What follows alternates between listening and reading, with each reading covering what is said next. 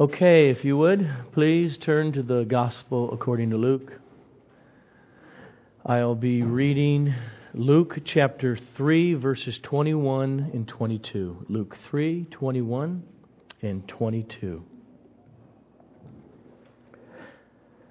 Now, when all the people were baptized, and when Jesus also had been baptized and was praying, the heavens were opened, and the Holy Spirit descended on him in bodily form like a dove. And a voice came from heaven You are my beloved Son. With you I am well pleased.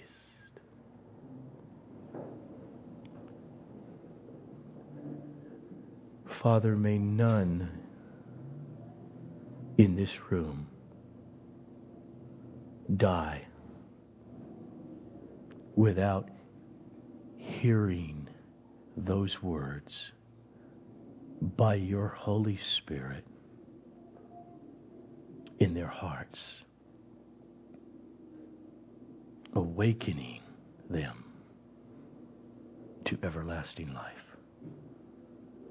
in your beloved Son, Jesus Christ. And therefore, help me unfold this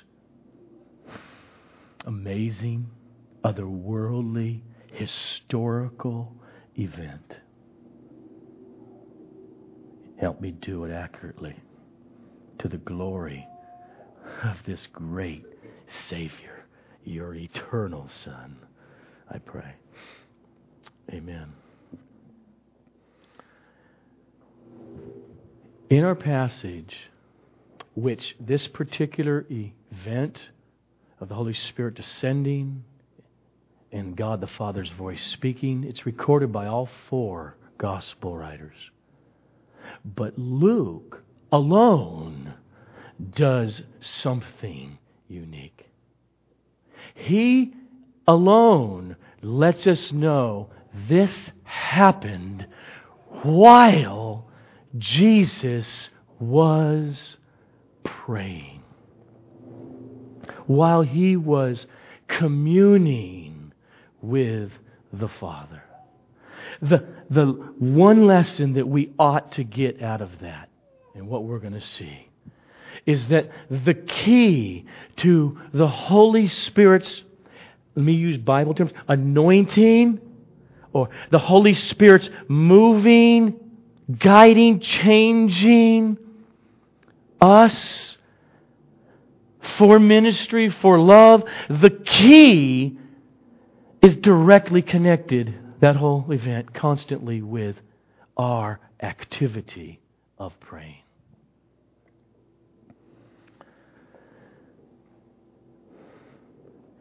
Mere head knowledge is not the key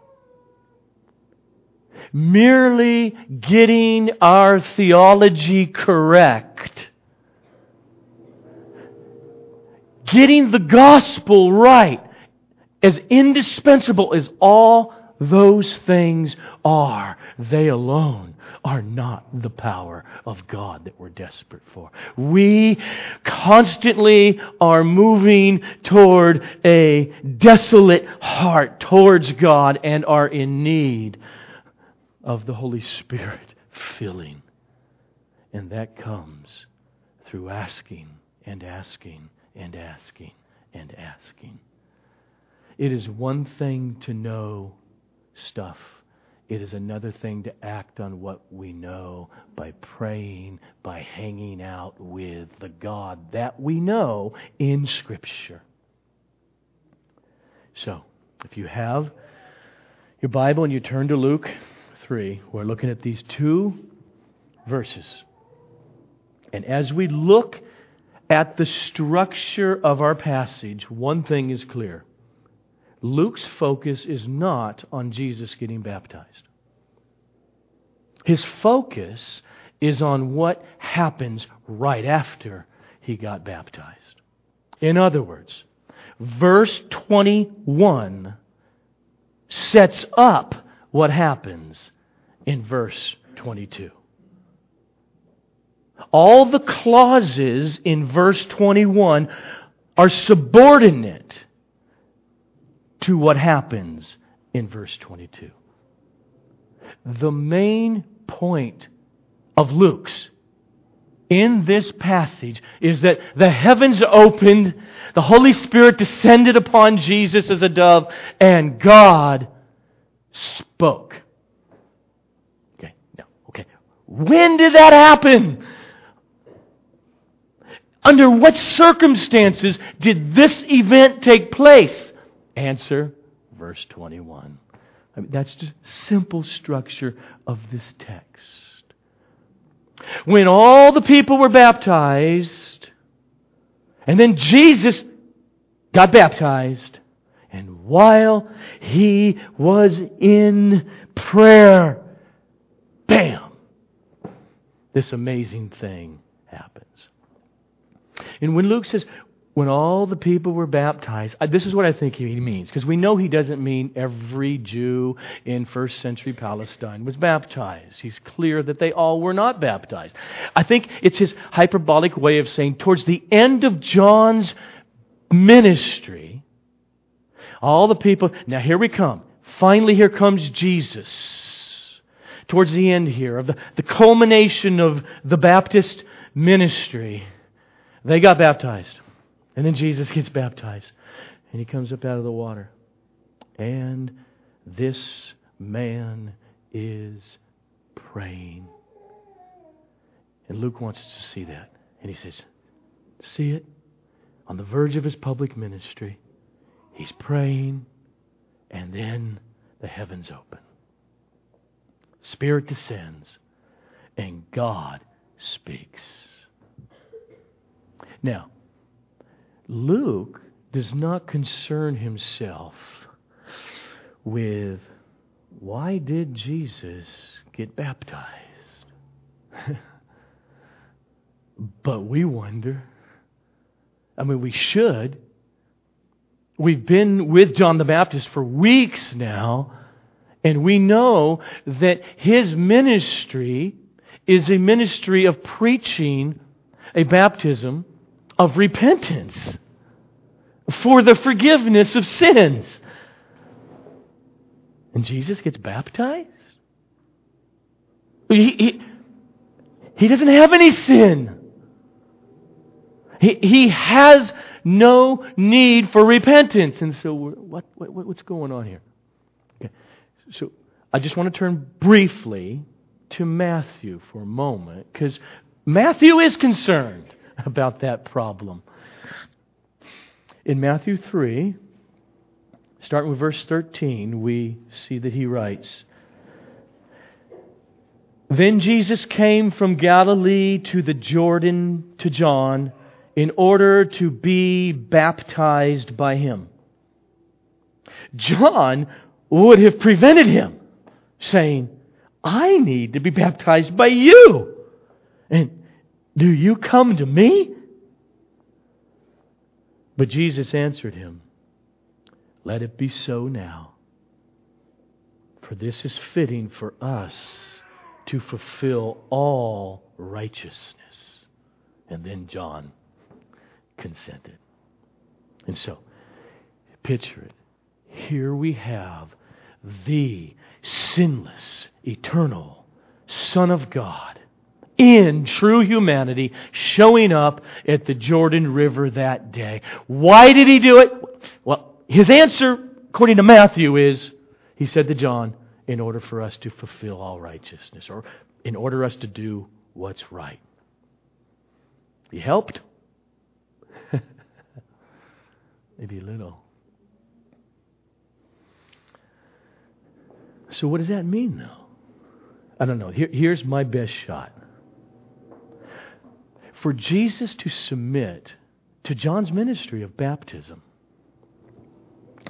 When you think about it, part of John's ministry of baptism was about God wordness. He's preaching a baptism of repentance for the forgiveness of sins. And we have seen repentance is a turning away from sin turning to God. Okay? So for every other human being that got baptized by John, it's true. For them, it meant turning away from their sin and turning to God. But don't miss it. It also meant, therefore, turning to God, being Godward, being vertical, trusting God, worshiping God. And so, as the perfect, eternal, sinless Jesus shows up, part of what he's going to do, I think, is this. This is part of fulfilling our righteousness. He is affirming John the Baptist in his ministry. And when he's doing it, there's something very Godward, which is part of the John the Baptist ministry in baptism, that Jesus is no problem submitting to. He says, John, do it. I am a true human being with real temptations like everybody else without sin. And I, by you dunking me in water here, am showing I am resolved to never sin. I am resolved to constantly turn from temptation to sin and rely on God the Father and delight in Him alone. He's the perfect model. Now, I say that very confidently because that in Luke's narrative is exactly the next thing he lets us know. After this, he's taken off alone 40 days to be tempted by the devil.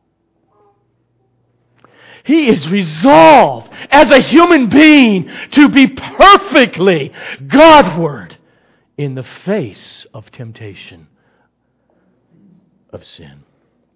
So, John let it happen.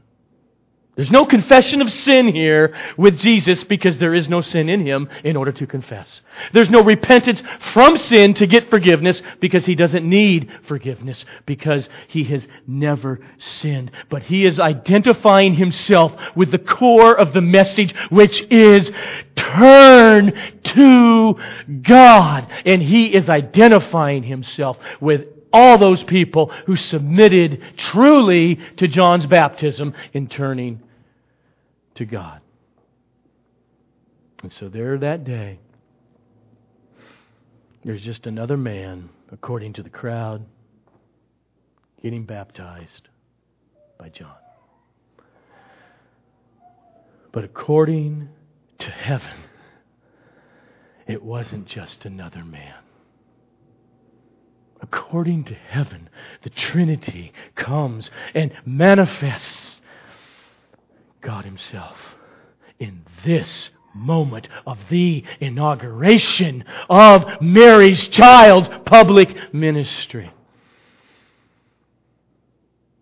And what I have started with, again, what Luke brings out is significant, is that this heavenly manifestation happened, not by accident while this man, who was tempted in all things like we, was praying. I'm going to get technical just for a moment because it's really clearly here in the text. And I know you're not going to understand a couple of these words, but in the long run, you understand and see what I want you to see. Luke, in the way he writes it in the original, contrasts the aorist participle with a present participle. This is where it's going to make sense.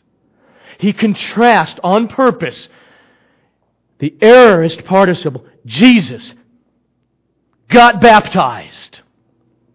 Be real clear with it in translation. After he was baptized.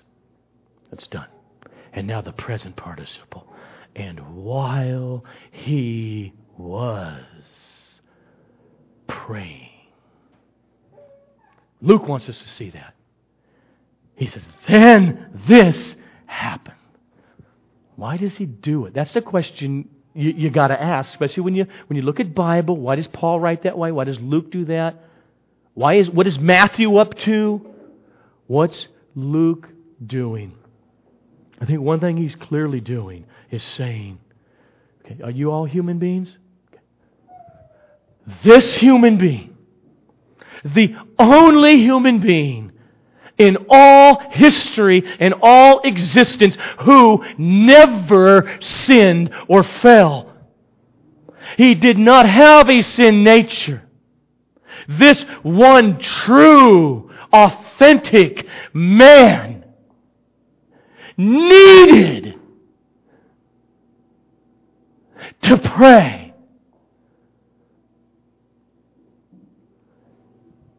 How much more? Every one of us. This is an emphasis throughout Luke like no other gospel. Luke makes the point constantly about this man's prayer life. Especially at every significant corner of his life. Like his baptism, the beginning of his public ministry. When he's going to choose the twelve, Luke says he prayed. When Peter confesses finally, I get it. You're the Christ. Luke says, He prayed. In the Mount of Transfiguration, He prayed. In the Garden of Gethsemane, Can't you pray with me?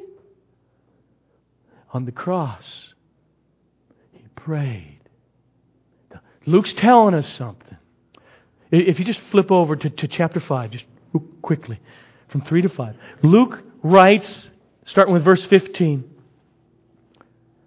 But now, even more, the report about him went abroad, and great crowds gathered to hear him and to be healed of their infirmities. What do you do, Jesus? But he would withdraw to desolate places be alone and pray. Well, we're the next chapter 6, verse 12. In these days, he went out to the mountain. Get it? In these days. This is a constant thing. In these days, he went out to the mountain to pray. And all night he continued in prayer to God. So, here we are at the Jordan River. Let's get the real picture, because if you've been here and you're listening week after week after week of Luke, there's a whole piece going on here that we're to see. This man is the second person of the Holy Trinity, who was implanted in the womb of Mary in chapter 1, who was born without a sin nature in chapter 2, who then shows up 12 years later in the gospel, in the temple, as a 12 year old, who has a human 12 year old soul brain and mind and disposition that has never been matched because he's unaffected by sin nature. And so we see him in the temple blowing the minds of the greatest scholars. Disappears uh, from what we know. 20 years of silence. And he shows up. And what we're seeing, therefore, is after three decades, probably 33 summers and winters are going by in the life of Mary's child, having grown, expanded, developed, learned things he didn't know before, only in his human nature, not his divine nature. And he's developing in an obscure village as a handyman carpenter. And now he shows up. He submits to this real popular evangelist prophet guy named John. And what is that perfect man doing? Luke lets us know. He's praying. That's the setting for what we now see next. The heavens were opened.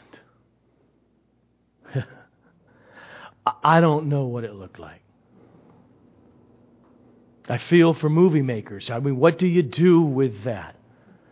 But the, I don't know if clouds are split and sunbeams come down or what was seen, but the heavens were open. Something clearly was seen. And what we do know biblically in the Old Testament, that kind of language, the heavens were opened, it's, it's there in the Old Testament. And usually were these great, significant, amazing events of God to, with a prophet. For instance, in Ezekiel, he, the book opens up in chapter 1, verse 1, where he says, As I was among the exiles of the Chebar Canal, the heavens were opened, and I saw visions of God. Luke, Luke uses this term another time in Acts, right before Stephen is stoned to death. He said, I saw the heavens opened, and I saw the Son of Man standing. So we read in our text, while Jesus was praying, the heavens were opened and the Holy Spirit descended on him in bodily form like a dove. So, I think one thing I must surmise about Jesus praying is that he's probably pretty directly praying for what he got. Confirmation, a supernatural manifestation, and to come upon me with the anointing that I now need for these next number of years in my public ministry. So he's praying, and that's what he gets.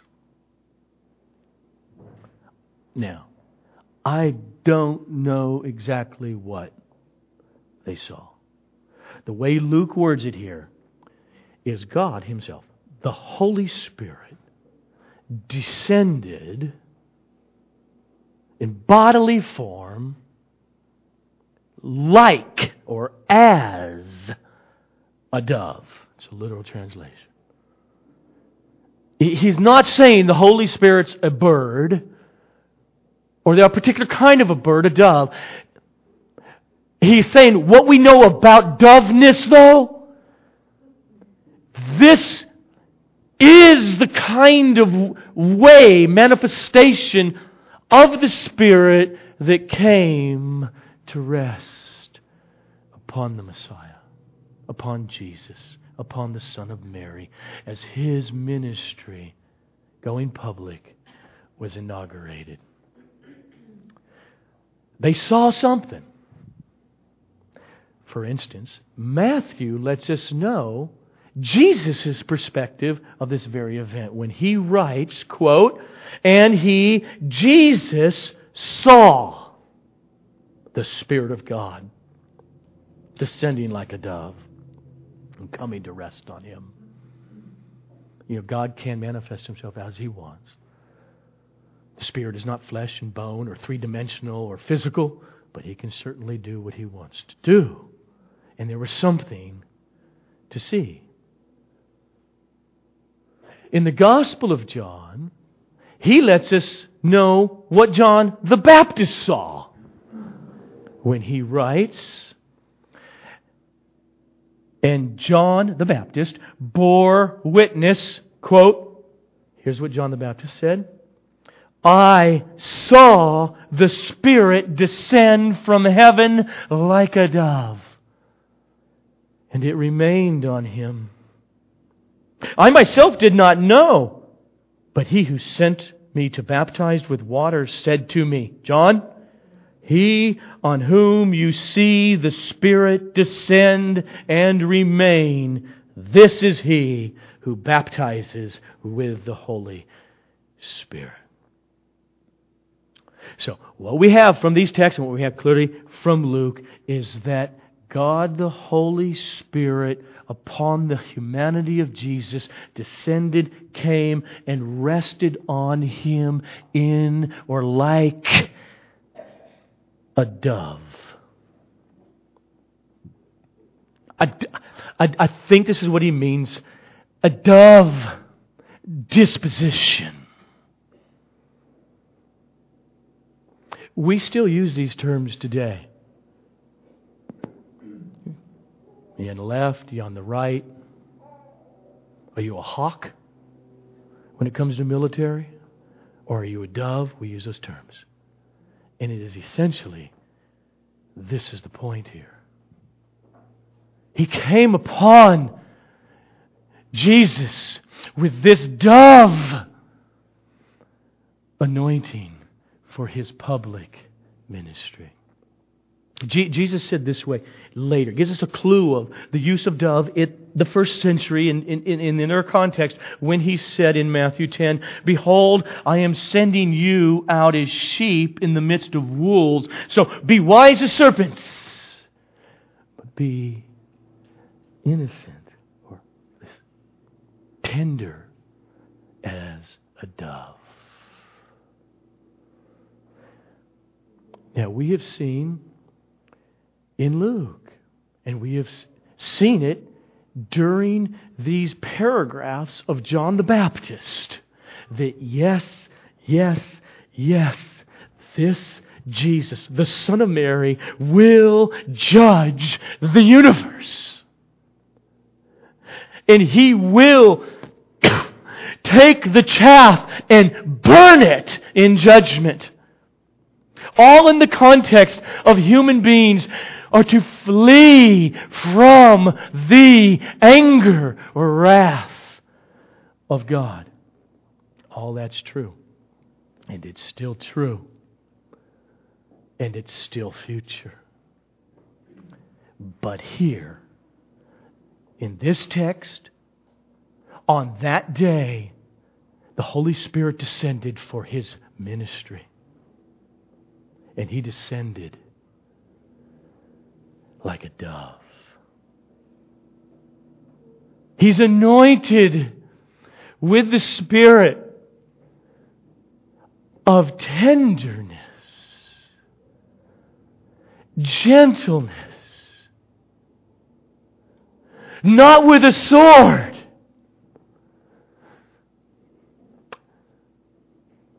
That is Jesus' ministry.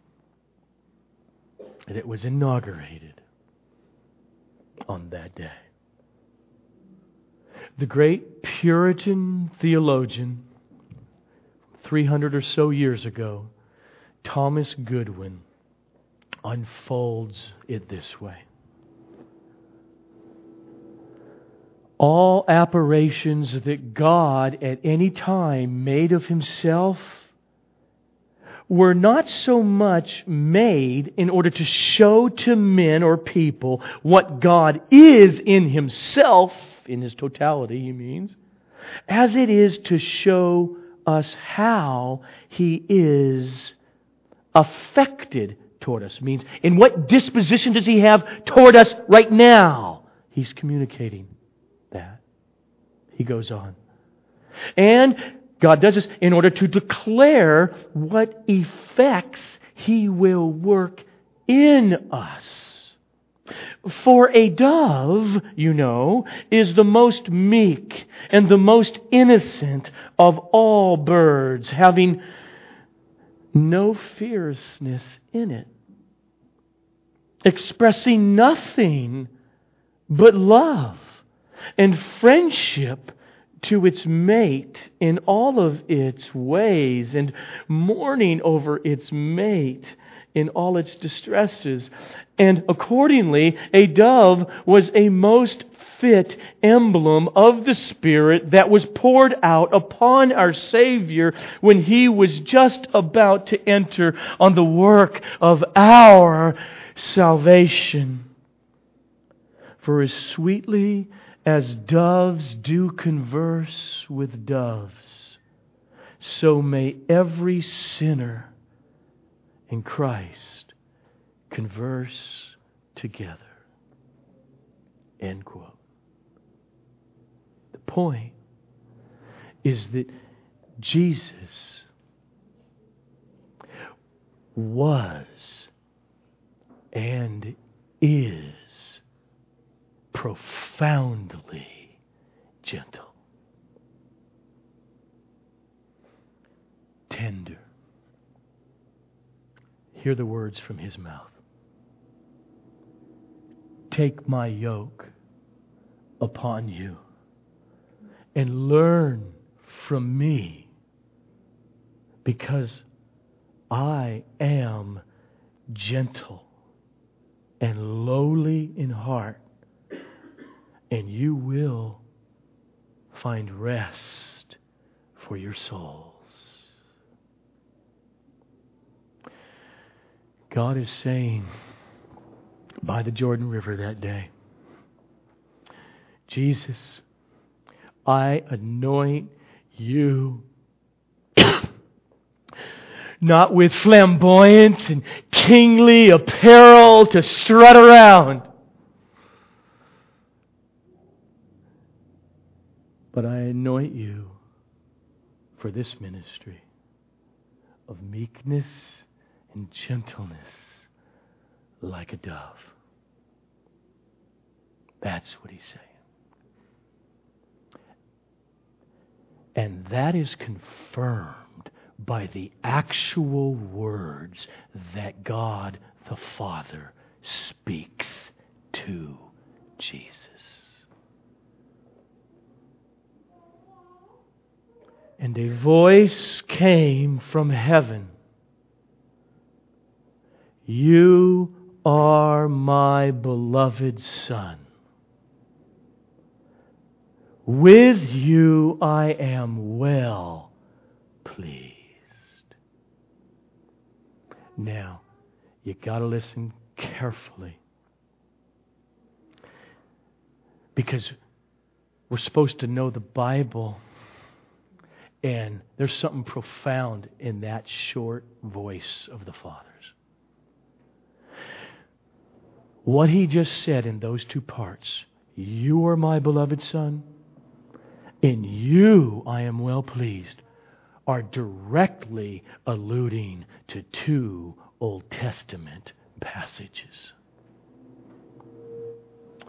The first part, you, Jesus, are my beloved Son, is referring to Psalm 2.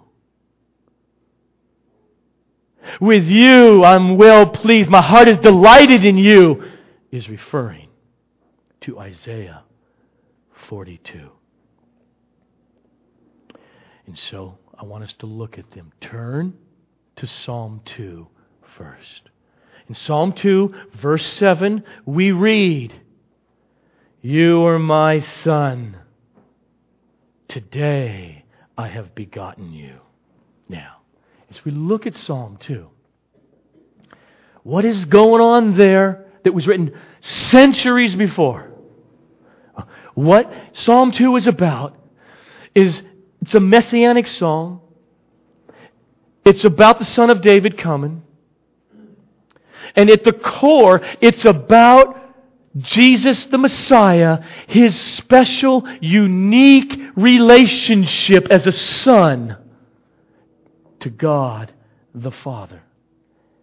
And that relationship and his messianic mission is the basis for his kingly messianic reign, rule, reigning over the universe.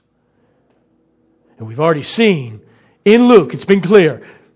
Gabriel says, hmm, The child in you, Mary, will be called the Son of God.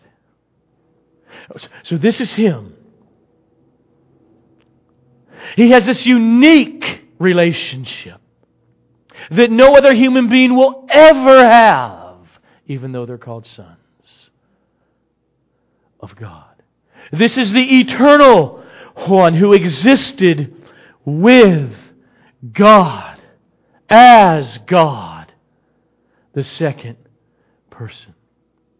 Now, the child born of Mary, 33 years or so old, now, the He in His very person is the one who could turn a rock into bread. He could leap off a cliff 130 feet high and come away unscathed. He has a unique relationship. He is the king, ruler, and sovereign of the universe. Okay, this is what Psalm 2 is about. Now, just stay there because I'm going to read. It's not that long of a psalm. Hear it, hear the prophecy.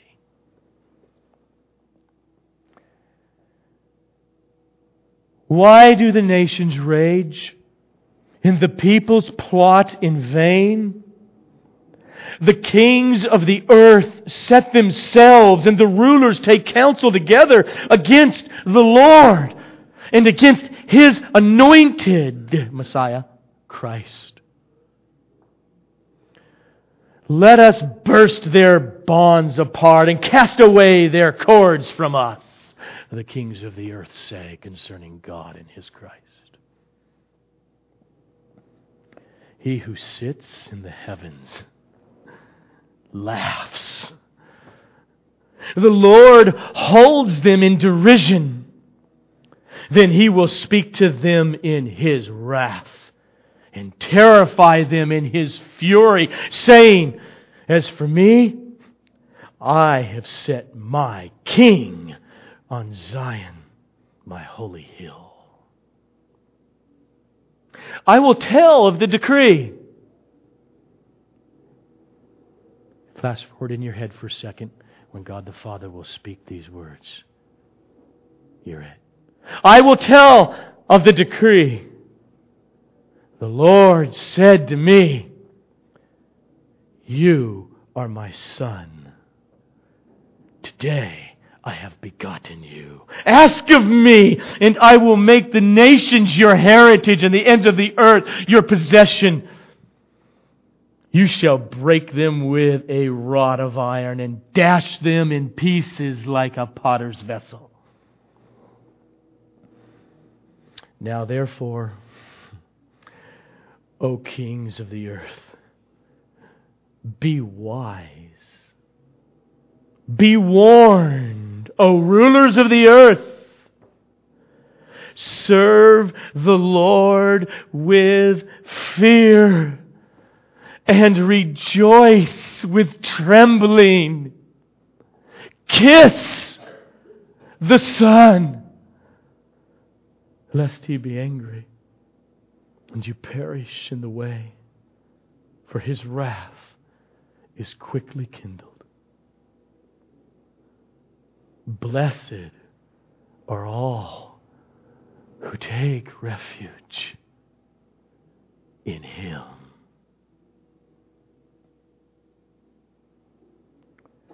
Centuries later, at the Jordan River, a supernatural voice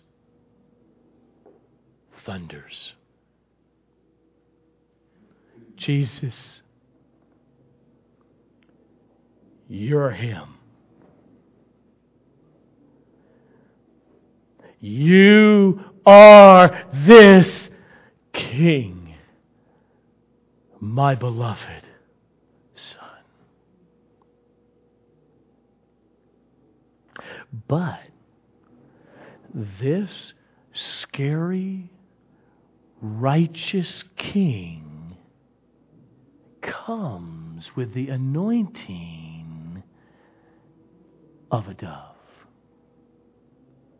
And that brings us to the other text that the Father's voice is alluding to Isaiah chapter 42. When he says about his Son, With you I am well pleased. I am delighted in you, my Son, Messiah, servant. Isaiah 42, starting with verse 1. Behold my servant, whom I uphold, my chosen, in whom my soul delights. That's it. I'm delighted in him, my Messiah, my King that I set on the throne, my Son, in whom my soul delights. Read on picture the Jordan River one day. I have put my spirit upon him. He will bring forth justice to the nations. He will not cry aloud or lift up his voice or make it heard in the street. Okay. Hear it.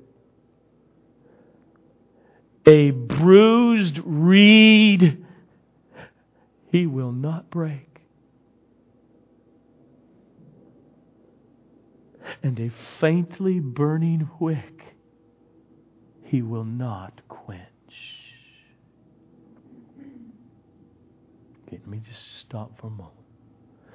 A reed, this, this grass, long grass would just get broken and trampled so easily. And this one that's bruised, he says, You want to know about this one? You want to know, let me just put the whole Bible together. You want to know about his first coming? He is so tender. For you who are like bruised, grassy reeds, he's not going to break you. Your life, candles are just part of most of human history before Edison and all this stuff. Candles, you know how we, we do candles too right? You know, smell good in the bathroom and it, the fire's going just about out. It's just, it's just the wick's going out. This is who he is. Is that you? He's not going to snuff that fire out. He's really, really tender with you. This is what Isaiah is prophesying. Let me pick up there again then. A bruised reed, he will not break it. And a faintly burning wick, he will not quench. He will faithfully bring forth justice. He will not grow faint or be discouraged till he has established justice in the earth, and the coastlands wait for his law. See, the stunning thing about Jesus and Isaiah 42 is that it's clear there in Isaiah 42 too. He is the one who has the right to rule, to reign, and to bring forth and to establish justice to all the nations. But he says, when he comes, he will not use that power and that authority to break a bruised reed or to snuff out flickering candle because he is profoundly gentle. caring, tender, dove like, not, in this context, hawk like with a sword or a jet with missiles on it. The Spirit's dove anointing upon Jesus is the core of his ministry. Take my yoke upon you and learn from me. I am gentle and lonely in heart, and you will find rest for your souls. Because my yoke, it's easy. Oh, my burden, it's light. See, here's the point. It's those people. It's the bruised reeds. It's the weak, the undone. Reeds of the world that Jesus comes to with profound tenderness, gentleness, in order to change them, in order to heal in order to save them.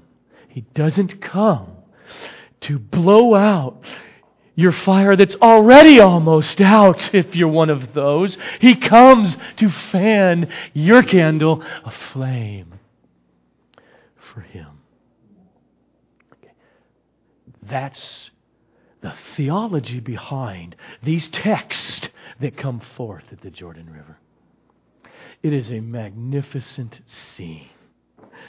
There with John the Baptist comes up. Jesus is praying.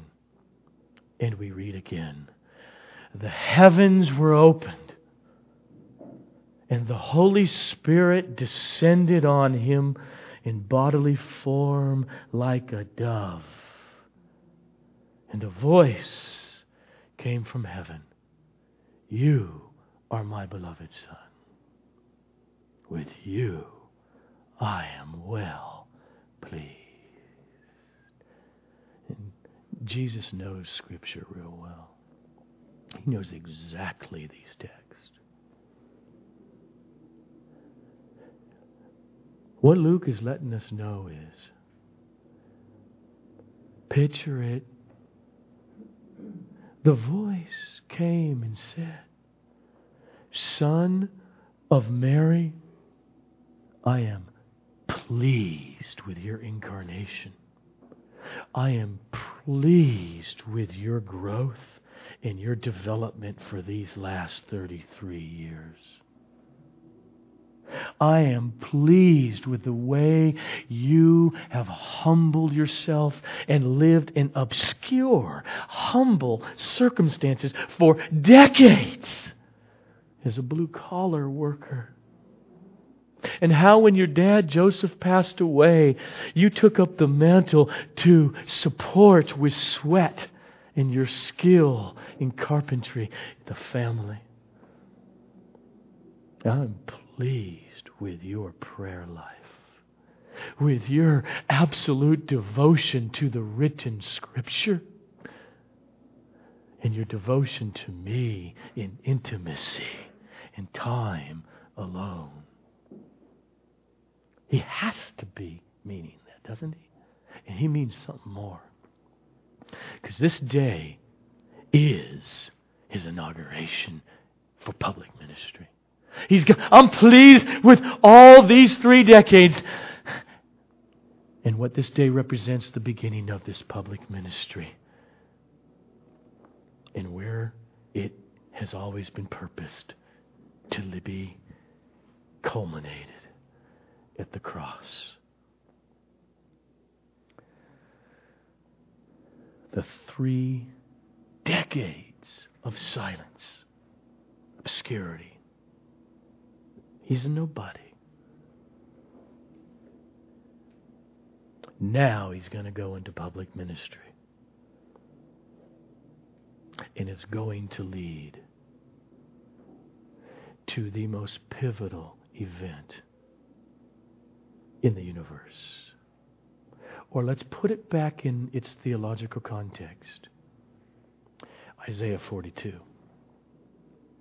You're the one, and I'm well pleased.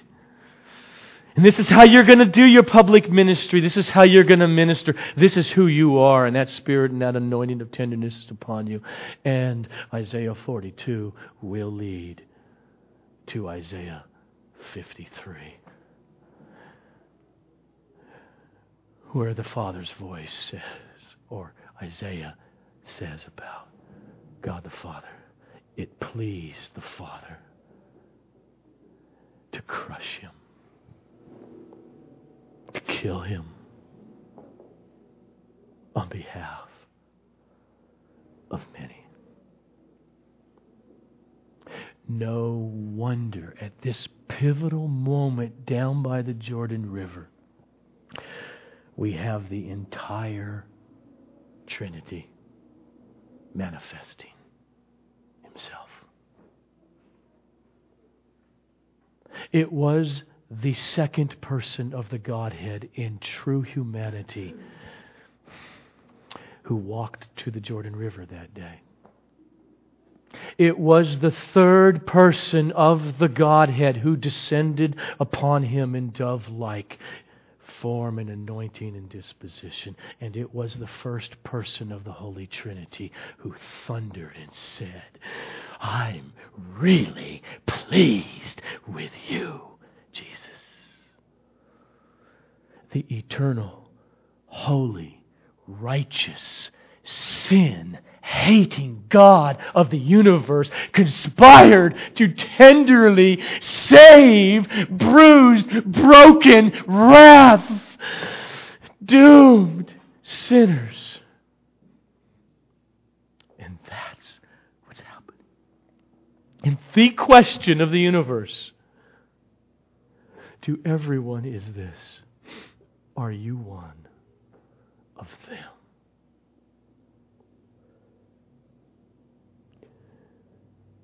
And you say, I don't know.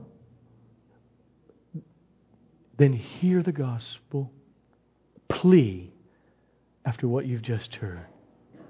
Here it is. Then become one of them. Be one of them who responds to Jesus' tender, loving, dove disposition when he said, Come to me. All of you who are confused, heavy burdened, sin laden, you're a wreck. Come, and I will give you true rest.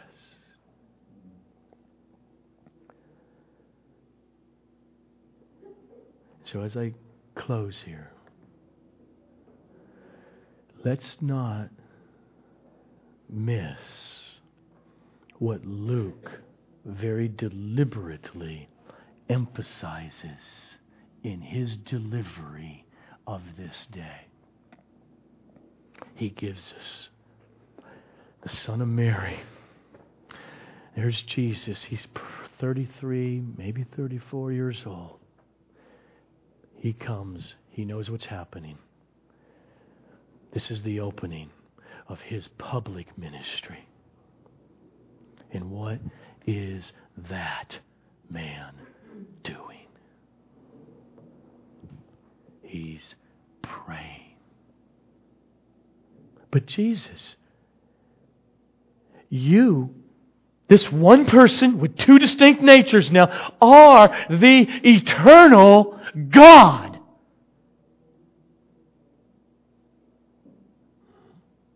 Who became a man. And thus, he needed, which was no different from him wanting. He needed and wanted the Holy Spirit's empowerment for what he is embarking on finally. If the eternal creator of the universe and his humanity coveted, prayerfully, dispositionally, speaking with, listening to Almighty God the Father, how much more every single one of us God belittling sinners who are being saved by Him and who constantly sin have need to pray for the anointing, the moving, and the working of the Holy Spirit in our little teeny ministries of life. Listen to Jesus' exhortation later on in Luke in chapter 11, where he says, If you then, who are evil, know how to give good gifts to your own kids, how much more will the Heavenly Father give the Holy Spirit to those who Ask Him. If we want to bear more fruit in our lives, it's directly illustrated throughout Luke and clearly in our passage this morning that that's directly connected to praying, communing with God, listening to His written word as you meditate upon it being away from the kids and speaking honestly. And when we don't have desire, begging, give me desire to want to pray even right now. Let the Holy Spirit, like electricity, act upon my soul this day. It's not that Jesus did not have the Holy Spirit and now he got it. Okay? And it's not like if we're believers now, we don't have the Holy Spirit. By definition, we do. We're temples of the Holy Spirit. It's that biblically we are desperate to covet the moving and more and more of the infinite one. He has so much more to impart and to give to us through us for the sake of others and to the glory of Christ. And So, as we continue in our lives and continue this week pursuing God, and particularly in our prayer and our fasting for Him to spread His glory through our lives and through sovereign grace fellowship, take Jesus as a model and take the words of the Apostle Paul from Ephesians 5 to heart. Look carefully then how you walk, not as unwise, but as wise, making the best use of the time, because the days are evil. And therefore, do not be foolish, but understand what the will of the Lord is, and do not get drunk with wine, for that is debauchery. But be filled with the Spirit.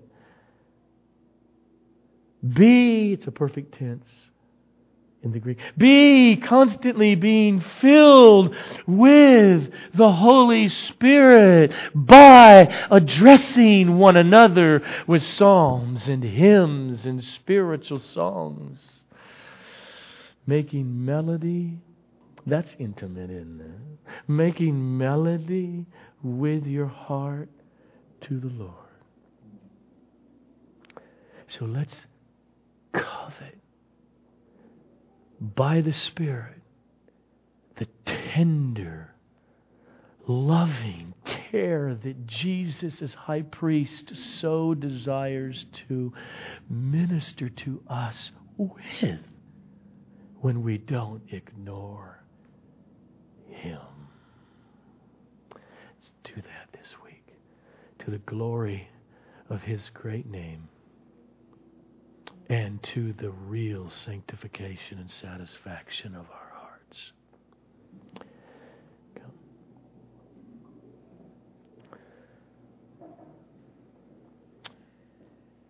Father, I ask that you pour forth your Holy Spirit upon us, your people, in greater measure, even right now. That you therefore will cause us to experience depths of joy and intimacy and profound prayerful experiences this coming week with you. Because and only because of the great Savior and sanctifier of our souls, Jesus Christ.